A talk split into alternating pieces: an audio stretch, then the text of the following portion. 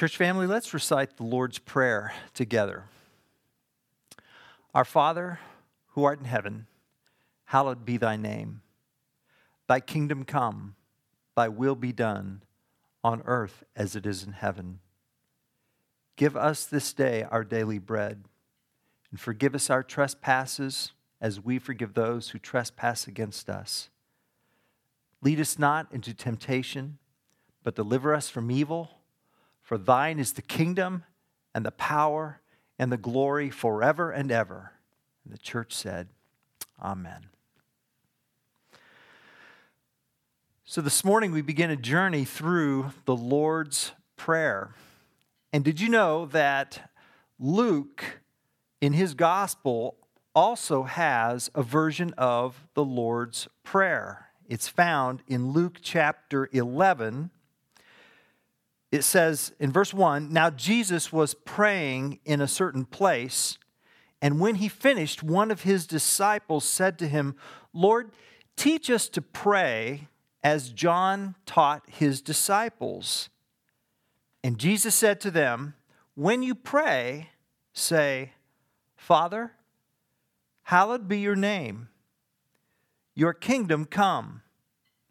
Give us each day our daily bread and forgive us our sins as we ourselves forgive everyone who is indebted to us. And lead us not into temptation. That's the Lord's Prayer in Luke's Gospel. You, you'll notice it's a shorter version than Matthew's Gospel. Most of us know the Lord's Prayer by heart. Learning it is the easy part. Putting it to memory and saying it, that's easy. We just did it. It's an easy format. Start with where God is, finish where I am. Easy to understand, easy to learn, easy to get, easy to recite. The Lord's Prayer. But the hard part is something else. The hard part is what Luke tells us Jesus said in chapter 11, verses 5 through 13. Let me continue. And Jesus said to them, Which of you who has a friend will go to him at midnight and say to him, Friend, lend me three loaves, for a friend of mine has arrived on a journey, and I have nothing to set before him? And he will answer from within Do not bother me. The door is now shut. My children are with me in bed. I cannot get up and give you anything. I tell you, though he will not get up and give him anything because he is his friend, yet because of his impudence, impudence, we'll talk about that in a little bit Yet because of his impudence, he will rise and give him whatever he needs. And I tell you, ask and it will be given to you. Seek and you will find. Knock and the door will be open to you. For everyone who asks receives, and the one who seeks finds, and to the one who knocks it will be opened. What father among you, if his son asks for a fish, will instead of a fish give him a serpent? Or if he asks for an egg, will give him a scorpion? If you then, who are evil, know how to give good gifts to your children, how much more will the Heavenly Father give the Holy Spirit to those who ask him. This is God's word. So, the easy part is learning and reciting the Lord's Prayer. The hard part is the question that verses 5 through 13 pull us to. And it's the question is prayer worth it? Is prayer worth it? How can I keep praying when God doesn't seem to answer? I mean, what's the point? I pray and I pray and God doesn't respond. I want Him to act. I want Him to change. I want Him to change my spouse. I want Him to change my children. I want Him to change my circumstances. I want Him to change my boss. I want Him to give me a new boss. I want Him to give me extra money, extra time, extra energy. I want Him to change this situation in our country right now. I want Him to change racism. I want him to change injustice. I want him to change uncivil discourse. I want him to change the violence. I want him to change and eradicate the virus. I want him to change the economy and, and I want him to give me my first college choice and I want him to get rid of all trials and temptations and struggles and turmoil. God, just change this. Why don't you do something? And, and you know, when it doesn't happen, we get tired and we get frustrated. And we can't help but ask the question why should I keep beating my head against the wall? I don't see the point. If it doesn't go the way I want it to, why bother? If, if, and if God knows what I'm going to say before I ask, then what's the point? And if God is all powerful and all knowing, then it's already set. How can my prayer make a difference? What's the point? You see why I say that's the hard part, church family? I, I really wonder, I'm curious if you know, Jesus followed up on the Lord's Prayer, the prayer he taught his disciples to pray. I wonder if he followed up what he said in verses 1 through 4 with additional teaching in verses 5 through 13 to help us, to encourage us, to urge us to, to keep praying to persevere, to not give up, to continue to seek God, to ask. Ask. I mean, verses 5 through 13 really can be summarized by this one word ask. Ask. According to our Savior, Jesus says that God, His Heavenly Father, and our Heavenly Father wants his children to ask for what we need from him in prayer. And Jesus says, if it is good, God our Father will give it. Ask, and if it's good, God's good for it. That's what we learn in these verses. Now, that's a pretty broad, all encompassing offer, isn't it? And I have some questions about the big idea. Ask, and if it's good, God's good for it. So, questions like, well, who's this for? I mean, who's the beneficiary of this? And then, and then what exactly does the promise say? All right? So who to whom is Jesus speaking? And then and what actually is the promise? That's where we're going this morning. Well, as to question number one, to whom is Jesus speaking? Jesus is speaking to those who are children of God. That's who it's for. Children of God, Christ followers, disciples. So, not everyone can claim this promise. Jesus begins the Lord's Prayer with the words, Our Father. So Christ qualifies this by saying, You must be a child of God. You, you need to be a follower of Jesus. You need to be a believer, a Christian. Jesus was talking to his disciples when he spoke these words. Uh, if you look in Matthew's version, uh, it's in a section of scripture called the Sermon on the Mount. And it's a message meant to teach what it means to be a follower of Jesus, what a disciple of Jesus looks like, the Sermon on the Mount. And so, so specifically, it's not simply a, a name only follower, but someone determined to love the Lord with all that they are, someone who wants more than anything else to seek the kingdom of Christ, someone committed to loving God with all of their heart and all of their soul and all of their mind and all of their strength. No, no matter what, Jesus comes first. That's who Jesus is talking to. And, and it's really important that we get this straight. You know, a lot of us think that the primary goal of prayer is to get God to change stuff. You know, if I can simply say it the right way, in the right order, maybe with the right language, use a biblical language or, or Greek or Hebrew, or, or if I can just somehow, you know, type the password that will unlock the Windows or email or online banking, if I can pray in the case sensitive letters with the appropriate combination of, of numbers and symbols, and then I can just press enter and get what I want. And we may not be so bold as to say that, but I fear that sometimes maybe that's what's in our heart. You know, if we're not hearing the answer that we want to hear in prayer, then we just need to figure out a, a technique. Maybe that's what it is.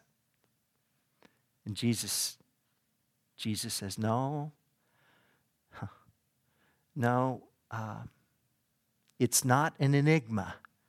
It's not like punching in the right codes. Let me tell you what prayer prayer isn't cracking a computer code. Prayer is panting and thirsting for God our creator, God our father. Isn't that what we read in Psalm 42 as the deer pants for flowing streams? Why, why would the deer pant? Because the deer is thirsty. As a deer pants for flowing streams, so my soul pants for you, oh my God. My soul thirsts for God, for the living God. When shall I come and see the face of God? I am thirsting for the face of God. Prayer is thirsting for the face of God. Huh.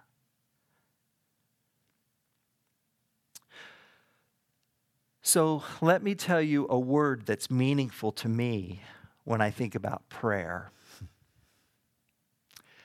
Latanoprost. That's right, latanoprost.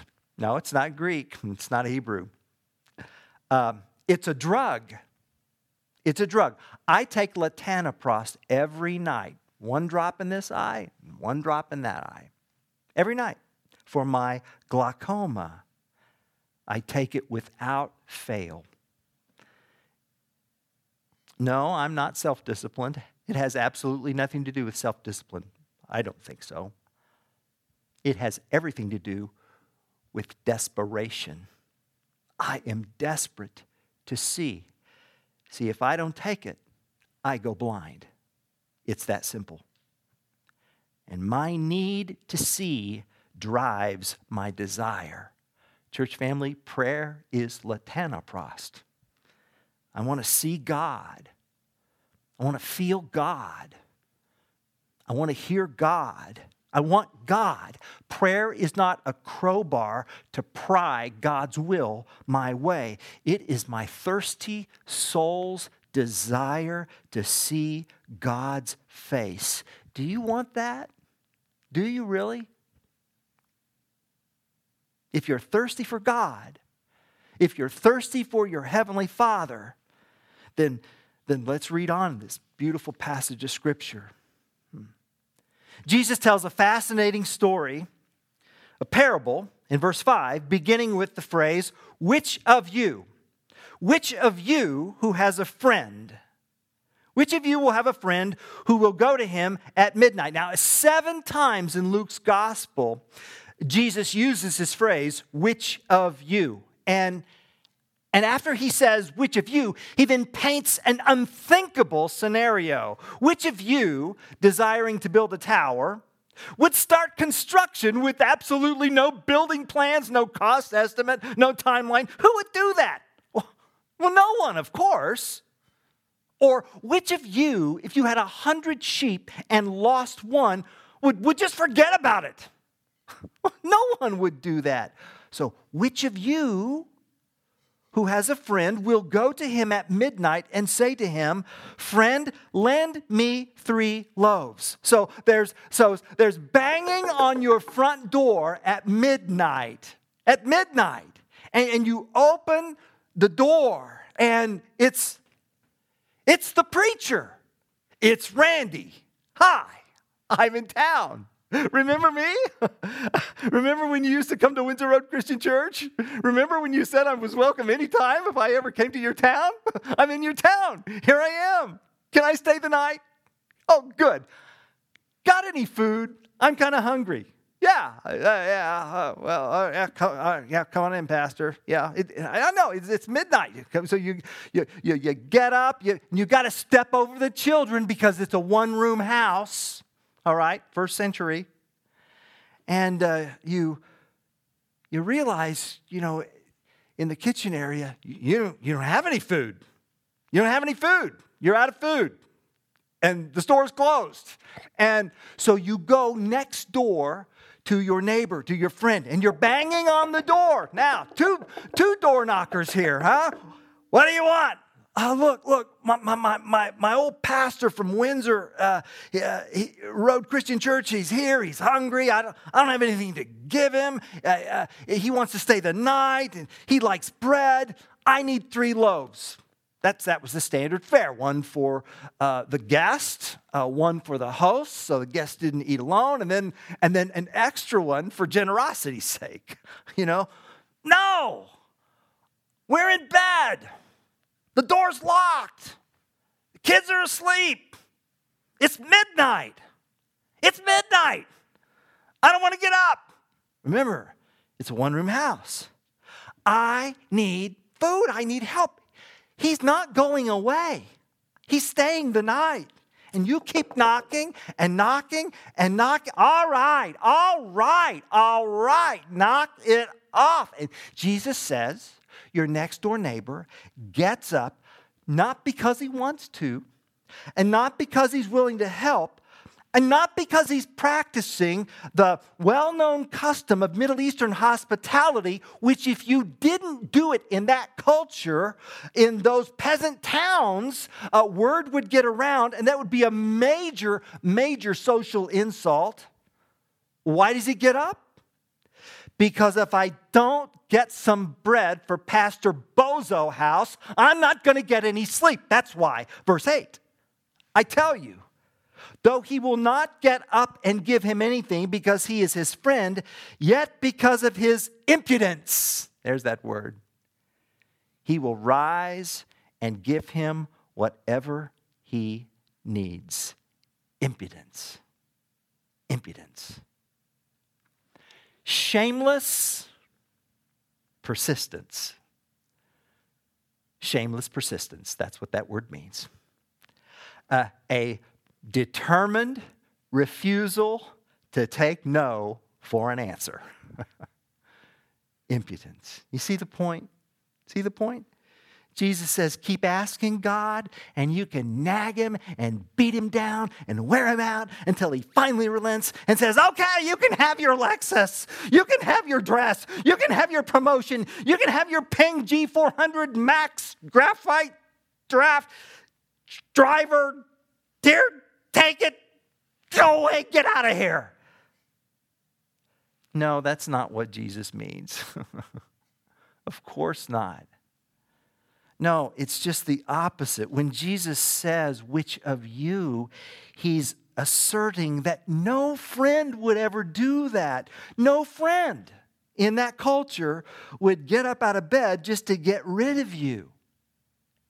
He's saying, if, if your friend would do that, and your friend is a frail human fallen being, how much more would your heavenly Father do to his children? Listen, listen. You, you can never bother God. And you know why? Because you're not a bother. That's why. You're not. that's why Jesus says in verses 11 and 12, What father among you, if his son asks for a fish, will instead of a fish give him a serpent. Or if he asks for an egg, we'll give him a scorpion. In those days, those creatures could be mistaken. And Jesus is illustrating. The Father would never, ever in that day try to deceive the child. No. A few years ago, I kept track of every request that one of my sons made over, over a period of four days. I wrote down every question he asked his dad. Dad, can we go to Toys R Us? You remember Toys R Us? Dad, can, can we stay and watch me play video games? Dad, can we get some ice cream? Can, can, I have some, can I have some chocolate chip cookie dough blizzard ice cream? Dad, will you lay down with me? Will you be with me? Can I be with you? Will you read to me? Can I play with Game Boy? Remember Game Boy? Can I go to Putt Putt? Can I have pizza? Can I have extra cheese on my pizza? Can, can, can I go to Monical's? Can I have some milk? Can I have dessert? Can I have, can I have some more ice cream? Can I go to Steak and Shake? Can I have a second supper? A second supper. Can I have cheeseburger, fries, and vanilla shake with whipped cream and a cherry? Can I have some dessert, Dad? Dad, can I have another chocolate chip cookie dough blizzard?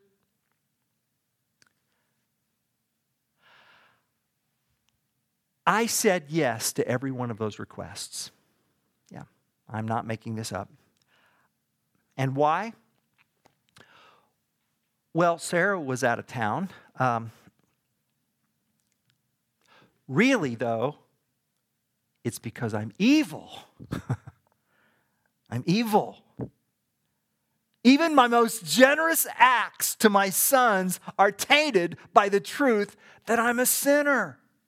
If you then, verse 13, who are evil, know how to give good gifts to your children, how much more will the Heavenly Father give the Holy Spirit to those who ask Him? Jesus says that His Holy Spirit is the highest, most valuable, supreme gift that our Heavenly Father can give. The Holy Spirit ensures that you are a child of God. The Holy Spirit is the deposit guaranteeing your salvation. The Holy Spirit comes alongside you and strengthens you to become more and more like Jesus. The Holy Spirit produces Christ like qualities in your life, a bumper crop harvest of Jesus features that cannot be humanly mustered up. The Holy Spirit gives you an ability to serve the church body. The Holy Spirit helps you endure exhausting, fatiguing seasons of life. The Holy Spirit, when you don't know what to pray, when you're all prayed out, when you're hurting so much that you just you just can't you just don't know what else to say you're without words the holy spirit takes those those mumbling groaning prayers and he intercedes and he acts as the go between you and the father if you're a christian Hear me. You already possess the best, highest gift God can ever give. He's already given you His best, His Holy Spirit. Huh. So Jesus says, Why wouldn't you ask? Ask. And if it's good, God's good for it. Jesus wants us to know that God, our Heavenly Father, is committed to giving His children that which is good. Now, of course, this leads to the tough part of this message. Who gets to decide what's good? I mean, how could asking for healing not be good? How could the salvation of my marriage or family or country not be good? How could asking God to save my child's life not be good? How could asking God to keep my job not be good? You know, why is it in Acts chapter 12 the apostle James is executed for Christ while the apostle Peter is released? Why is that? Why is it that some of those in Hebrews chapter 11 were victorious on earth, and yet others were literally sawed in half as martyrs? It just doesn't seem to make sense. Why is that? In Philip Yancey's book titled Prayer, he told about a time he was in his church, and in the church service, he uh, there was uh, time reserved for just open prayer for the congregation to pray aloud. And, and most of the time, it was just a lot of nice, polite, churchy prayer talk. But then one Sunday, a particular woman began with these words God, I hated you after the rape. How could you let this happen to me? You could have heard a pen drop. And I hated the people in this church who tried to comfort me. I didn't want comfort, I wanted revenge. I wanted to hurt back.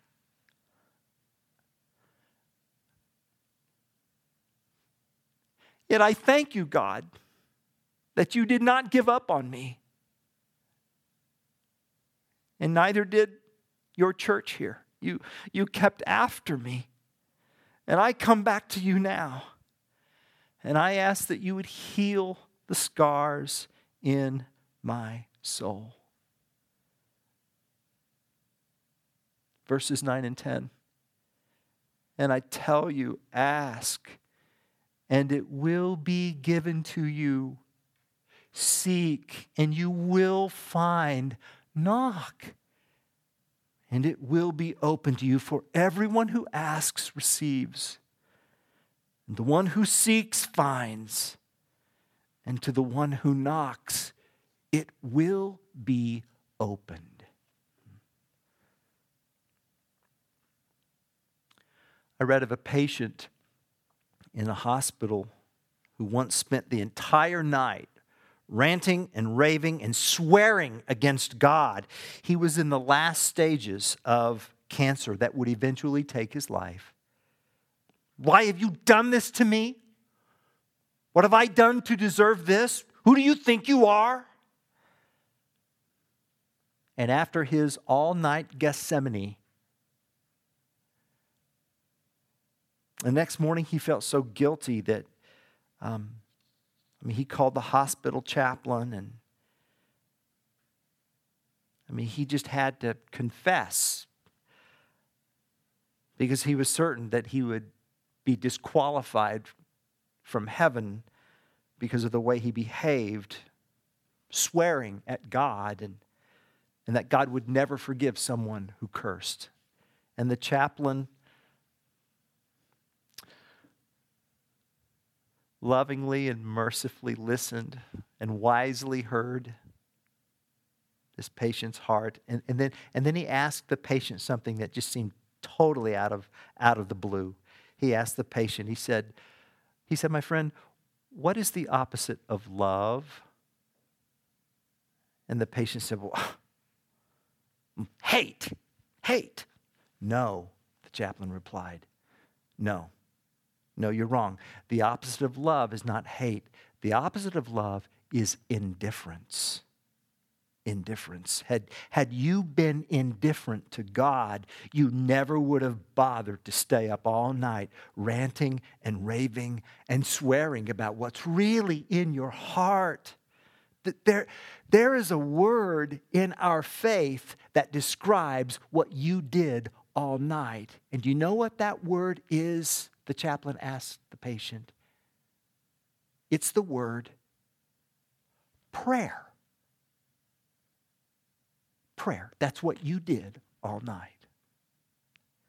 So keep asking, keep seeking, keep knocking. Don't stop, don't give up. I was privileged to baptize a couple one year, and the day of their baptisms, their closest friends who witnessed this beautiful spiritual experience said to me, Randy, we have been praying for this moment for years, for years, and God has answered us tonight. So you keep praying. You pray like you're that door to door salesperson who wedges his foot in the door. And you pray like Jacob said to the Lord, I will not let you go until you bless me. And if it's good, God our Father, who is all knowing, all wise, all powerful, ever present, the God who is most qualified to define what is good? If it's good, He's good for it. He's good for it. He'll give it. Christianity is the only faith in the world that tells about the God who lost his own son to injustice.